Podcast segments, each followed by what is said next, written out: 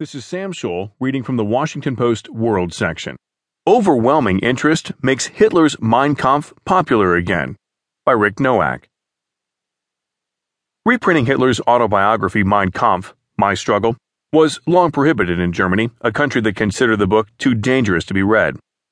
Now, it's a German bestseller.